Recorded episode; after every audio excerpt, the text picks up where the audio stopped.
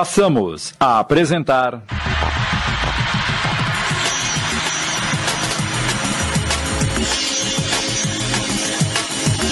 Ninho de Víboras, um original de Sidney Carbone.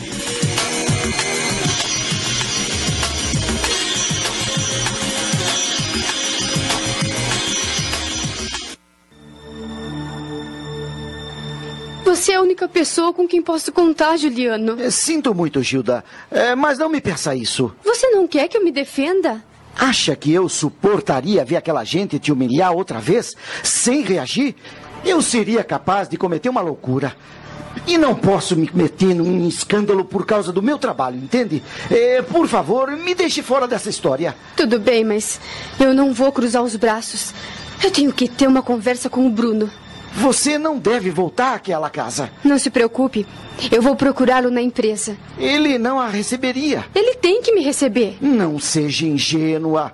Você não passaria da porta. Não posso deixar que ele continue acreditando que sou aquela pessoa horrível. Gilda, querida, entenda. O Bruno tá ferido, magoado. Você vai acabar piorando as coisas. Dê um tempo, deixe a poeira baixar. Com os ânimos serenos, será mais fácil um diálogo. Ouça os conselhos deste primo que te adora, que só quer o seu bem.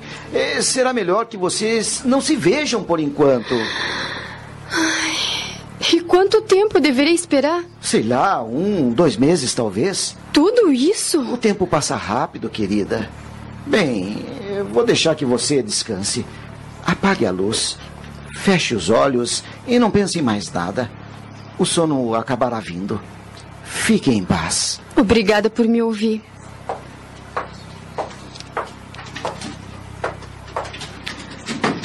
Meu Deus, me ajude. Me dê forças para que eu possa suportar os dias tristes que virão. Minha vida sem o Bruno não tem sentido. Faz apenas algumas horas que nos separamos. E já sinto uma saudade imensa, como se tivesse passado um século.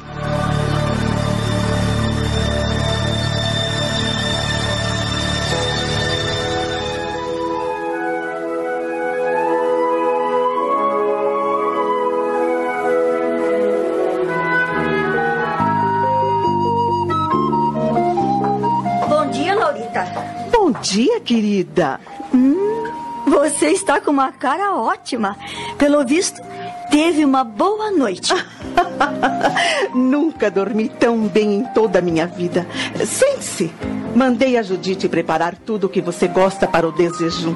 Hum, quanta gentileza! Você merece pelo excelente trabalho que realizou.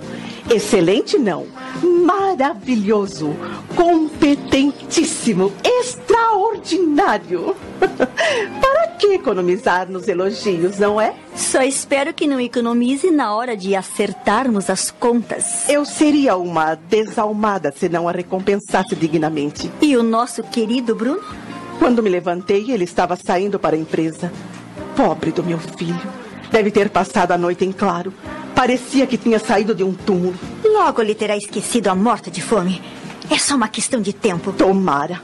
Mande servir o desjejum. Estou faminta.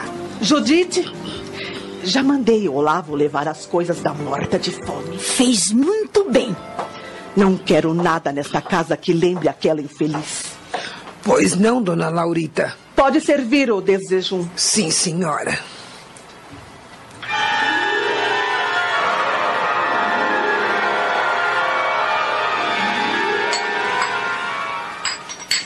Será que a nossa filha conseguiu dormir? As duas vezes que me levantei e fui ao quarto dela, a pobre não tinha pregado o olho. Que maldade fizeram com a nossa menina? De certa forma, ela foi culpada. Se tivesse ouvido os meus conselhos e contado a verdade ao Bruno, nada disso teria acontecido. O que me deixa revoltado é que não, não lhe deram nenhuma oportunidade de defesa. Quem será logo de manhã? Não faço a mínima ideia. Quer que eu atenda? Não, deixe comigo. Termine seu café que você tem que ir para a tinturaria.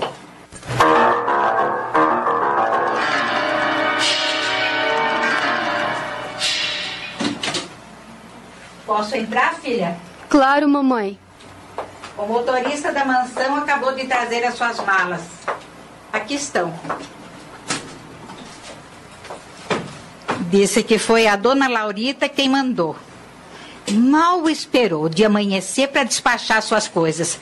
Aquela velha metida. Ela não teria feito sem a autorização do Bruno, mamãe. Ele não quer mais saber de mim. Tudo acabará se ajeitando. Confie em Deus. Ele vai mostrar a verdade para aqueles ricos orgulhosos. Não posso ficar esperando a vontade de Deus. Ele tem mais com o que se preocupar. Eu é quem devo resolver os meus problemas. E o que você pretende fazer? Ai, por enquanto eu não tenho condições de pensar. Minha cabeça roda, eu sinto o corpo pesado. Pudera? Você passou a noite em claro? Por mais que tentasse, eu não consegui conciliar o sono. A lembrança daquela cena horrível não me abandona. Me vem à mente de instante a instante. Não quer se levantar, tomar um bom banho, comer alguma coisa? Não, mamãe, eu não tenho disposição. Mas você não pode ficar sem se alimentar. Talvez mais tarde eu tente engolir alguma coisa.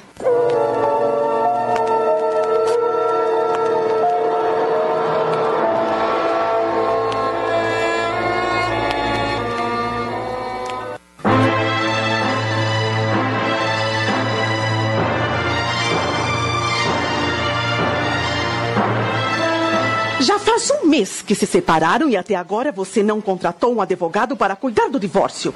O que está acontecendo, Bruno? Falta de tempo. Falta de tempo ou interesse? Fora, não diga bobagens. Você não me parece muito empenhado em se ver livre daquela mulher. Já estou indo para a empresa. Tenha um bom dia.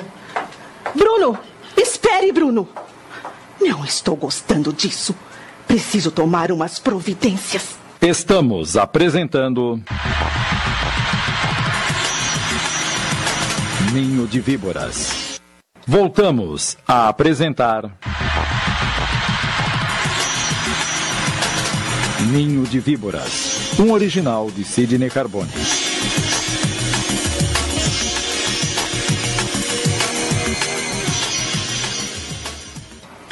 Não digam ao Juliano que fui procurar o Bruno, por favor. Ele não quer. Acha que eu vou me humilhar. E quem sabe ele não tá com a razão. Eu preciso provar ao meu marido que sou inocente.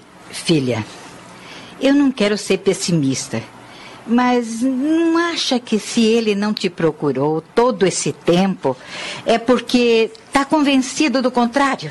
Concordo com a sua mãe. E vocês não pensaram que talvez ele esteja esperando que eu o faça, já que sou a maior interessada? Não sei. Tenho minhas dúvidas. Não queremos que ele a maltrate novamente. Não acredito que ele tenha coragem de fazer isso na frente dos seus funcionários. Não se preocupem, vai dar tudo certo. Tomara. Ai, que Deus a ajude.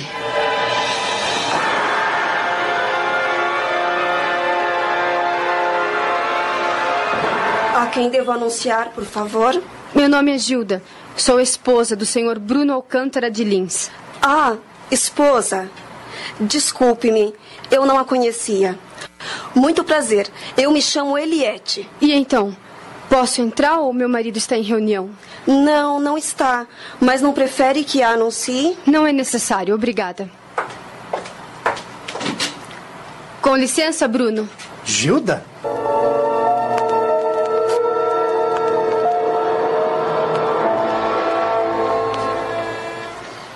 Procure aquele rapaz e diga a ele para tomar uma decisão o mais rápido possível. Eu não posso obrigá-lo, Laurita. Se ele não o fez ainda é porque acha que não chegou o momento. Isso não me interessa. Com a morta de fome livre e solta, estarei sempre correndo perigo. O Bruno já devia estar cuidando do divórcio. Quem me garante que esta falta de interesse não seja o início de um sintoma de recaída? Não acredito que ele tenha coragem de refazer sua vida com aquela assassina. Vá saber o que se passa naquela cabeça. Meu filho anda muito estranho e eu estou preocupada. Ligue para o Juliano e ofereça dinheiro a ele. Muito dinheiro. Com os bolsos recheados, ele vai ter condições de levar a morta de fome para bem longe das minhas vistas. Bem, quando você fala em dinheiro, tudo se modifica. Dona Laurita, O que é, Simira? eu Eu não sei se devia mostrar para a senhora, mas. Desembuche de uma vez, que não tenho tempo para perder, menina. Bem, eu fui arrumar o quarto do seu Bruno e. E olha só o que eu encontrei. Uma. Uma foto da Gilda? É isso mesmo. E onde estava? Na cama, embaixo do travesseiro. Maldita morta de fome! Me dê isto! Sim, senhora. Olha o que eu faço com essa porcaria! A senhora rasgou. E se ele perguntar pela foto? Diga que entrou um gato no quarto e engoliu. Mas, mas ele não vai acreditar nessa bobagem. Ora, menina, vá cuidar do seu serviço. Ande. Sim, senhora. Está vendo, Tassiana? Ele não esqueceu aquela pobretona maldita. Ai, que ódio! Eu vou ligar para o Juliano agora mesmo.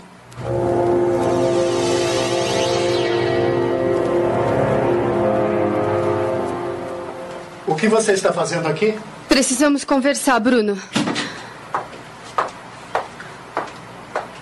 Não temos nada para conversar. Temos sim.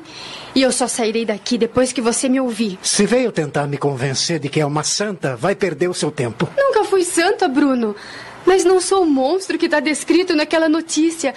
Eu sou a vítima nessa história. Vítima? Ora, ora, faça meu favor. Eu tenho mais o que fazer. Retire-se da minha sala ou serei obrigado a chamar os seguranças. Faça isso e eu sairei gritando pelos corredores que eu sou inocente. Você prefere o escândalo? A escolha é sua. E então? Você tem cinco minutos. Nada mais do que isso. É mais do que o suficiente. Sente-se. Obrigada. Como é? Não vai falar? Desistiu ou esqueceu o que havia decorado? Confesso que quando me decidi te procurar, esperava encontrar o homem bom e justo a quem entreguei meu coração, mas vejo que continua tão rancoroso quanto naquela noite que me expulsou de sua casa. Você me apunhala pelas costas e queria ser recebida com uma banda de música? Você continua influenciado pelo veneno que a Laurita lançou sobre mim. Afinal, veio aqui para se defender ou para falar mal da minha mãe? Já se passaram 30 segundos do seu tempo. Quando fui trabalhar na casa daquele empresário como doméstica, atraída pelo anúncio dos classificados do jornal, não imaginava que estava caindo numa armadilha. Sua esposa tinha uma doença grave que não lhe permitia sair da cama.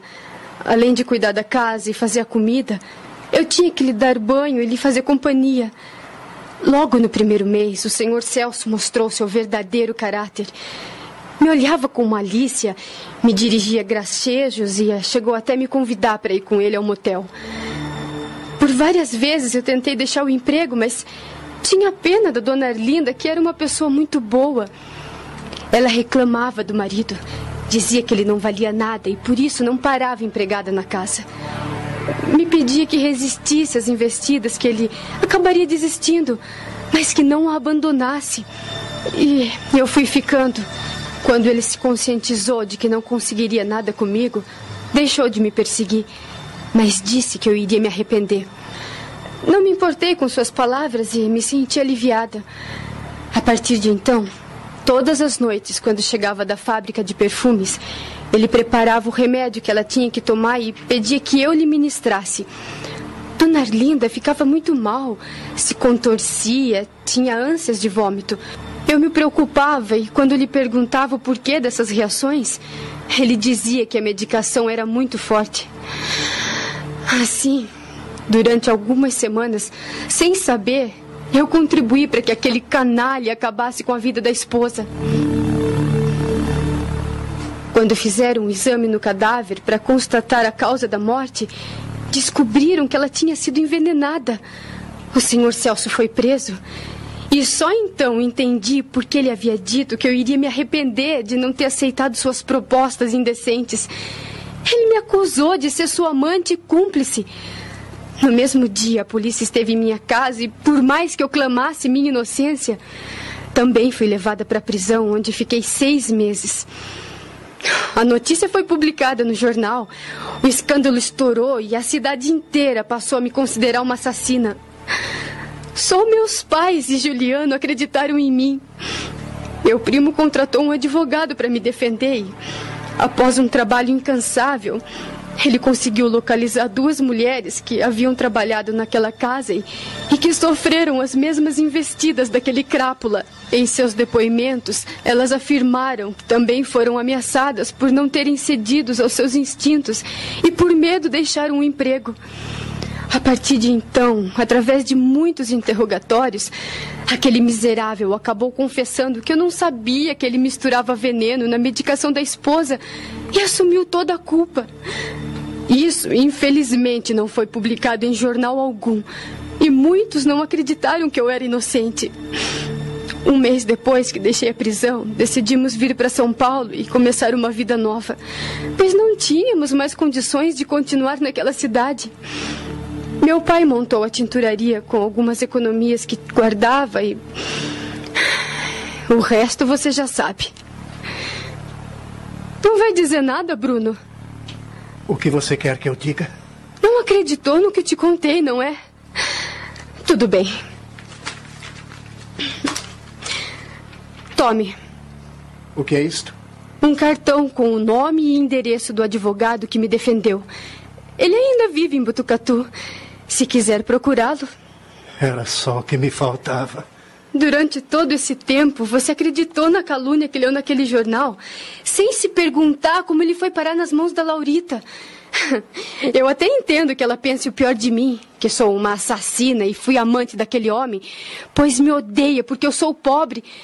Mas você, Bruno, é um idiota sem memória. Como ousa me ofender? Se pensasse um pouco, iria se lembrar que na nossa noite de núpcias eu me entreguei a você tão pura quanto vim ao mundo. Era tudo que eu tinha para te dizer. Tenha um bom dia.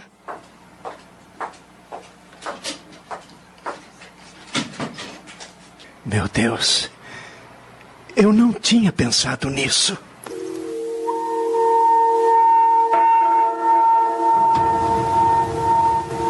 E então? Ligou para o Juliano? Sim. Ele me disse que até o final da semana resolve essa situação. Precisa se preparar antes. É muito tempo. Eu já esperei demais. Calma, querida. Não queira botar o carro na frente dos bois. Você tem que entender que a situação dele é delicada. Delicada é a minha, isto sim. Que estou vendo o meu esforço se esvair pelo ralo. Que esforço? Todo o trabalho quem fez fui eu. E por falar nisso, não acha que está na hora de acertarmos as contas, não?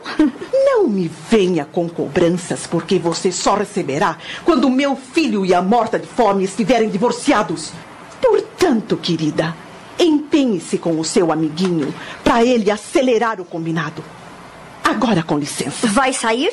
Vou visitar uma amiga que não está bem de saúde. Ah, Laurita, Laurita. Você está começando a me tirar fora do sério. Nem pense em me passar a perna porque você não sabe do que sou capaz. Senhorita Tassiana? O que é? Já passei a blusa que a senhorita pediu. Deixei no seu quarto em cima da cama. Está bem, obrigada. Agora com licença. Vou aproveitar que a dona Laurita saiu para fazer uma boa faxina no quarto dela. Espere, Sinira. Sim? Quando você faz a faxina, Costuma tirar as roupas do armário? Os objetos das gavetas? Claro. Dona Laurita é muito exigente. Boto tudo em cima da cama, limpo, passo óleo de peroba e depois guardo tudo de novo. Dá um trabalhão. Eu imagino. Tome, querida. O que é isso? Uma nota de 50 reais, ora. Pegue. Ora, só porque passei a sua blusa, não precisa me pagar, não, senhorita. Não é por isso, Sinira. Por que é, então? Preciso que me faça um pequeno favorzinho.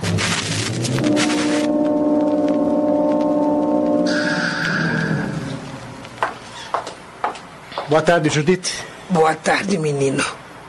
Ué, veio mais cedo da empresa? Sim. Me faça um favor. Enquanto eu tomo um banho, peço a Sinira que vá ao meu quarto e bote duas mudas de roupa numa maleta. Uh, vai viajar, patrãozinho? Acabamos de apresentar.